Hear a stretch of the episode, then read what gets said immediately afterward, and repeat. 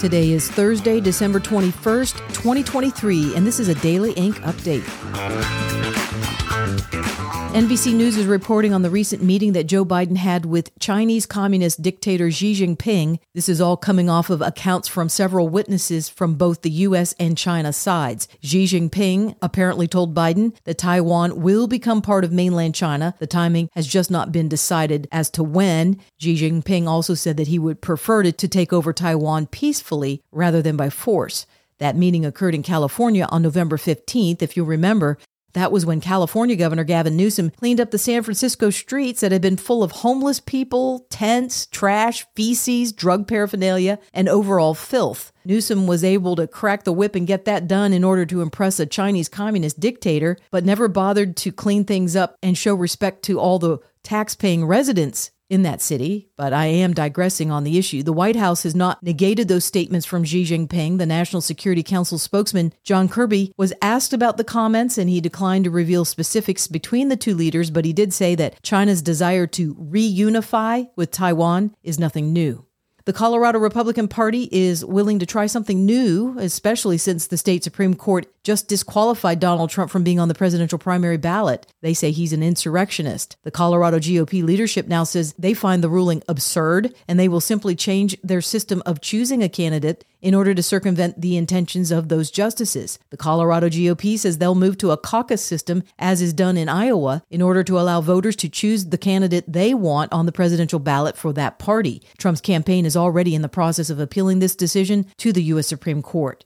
Reaction from lawyers and constitutional experts are simply pouring in over this latest decision from Colorado. Many of those who are criticizing the court's ruling are not even big fans of Donald Trump, but they still believe this decision is bad for democracy. Former National Security Advisor John Bolton has had quite the conflict with Trump in the past. He even spoke about it on CNN. The idea that uh 50 different state courts can can decide a question involving the highest elective office in the executive branch, interpreting the federal constitution as to what constitutes an insurrection against the federal government. Uh, is is incoherent, and I think uh, undoubtedly the Supreme Court's going to have to clear that up.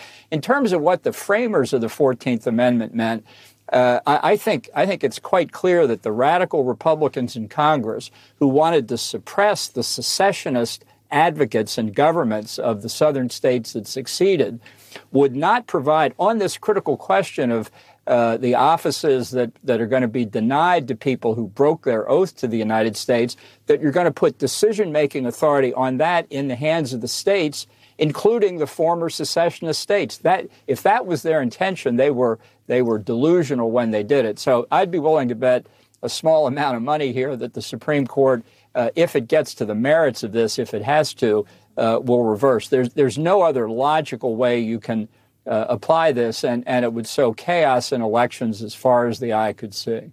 One of the dissenting judges in this ruling, Chief Justice Brian Boatwright, wrote in his opinion that the other justices are sowing chaos throughout the country. Boatwright said that Trump did not receive a fair trial in this matter, and Boatwright says he's been working in the justice system for 33 years, and what he just saw happen in the state Supreme Court does not bear any resemblance to other cases that he has witnessed. Attorney Mike Davis is a big proponent for Trump, and he's also the founder of the Article 3 Foundation and a practicing attorney in the state of Colorado. He spoke on the Benny Johnson podcast. Yeah, I mean, it's only a crime to object to elections in third world Marxist hellholes. It, you are allowed to object to elections in America. It is allowed by the Electoral Count Act of 1887. Democrats objected to Republican wins in 1968, 2000, 2004, and 2016. Do you see Al Gore and John Kerry and Hillary Clinton in jail?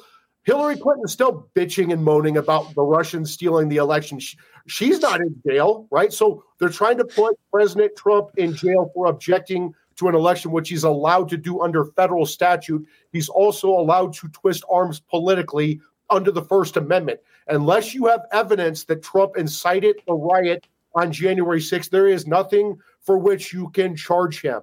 North Carolina Congressman Thom Tillis is already writing up legislation that would bar any federal funds for election administration from being sent to a state that is abusing the interpretation of the 14th Amendment. Tillis says that left wing activists are making a mockery of the political system by this effort to remove Trump from the ballot. The legislation he is offering will change language within the Help America Vote Act of 2002.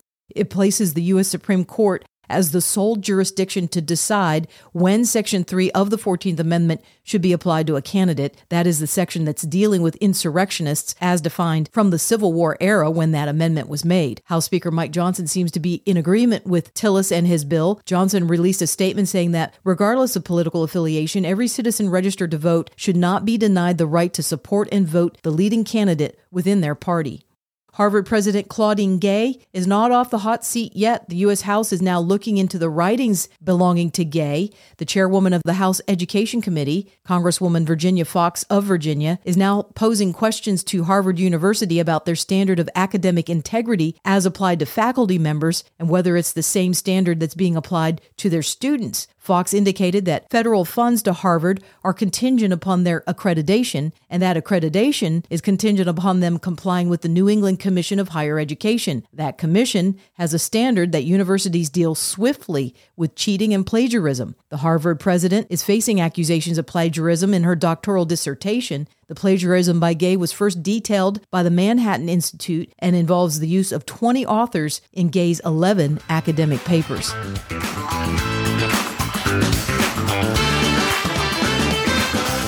These national story updates have been brought to you by Open Ink, a website that is a repository of documents for those who like deep digging, critical thinking, and true journalism where the facts speak for themselves. Up next, a preview of what is coming and what is available on the Open Ink website.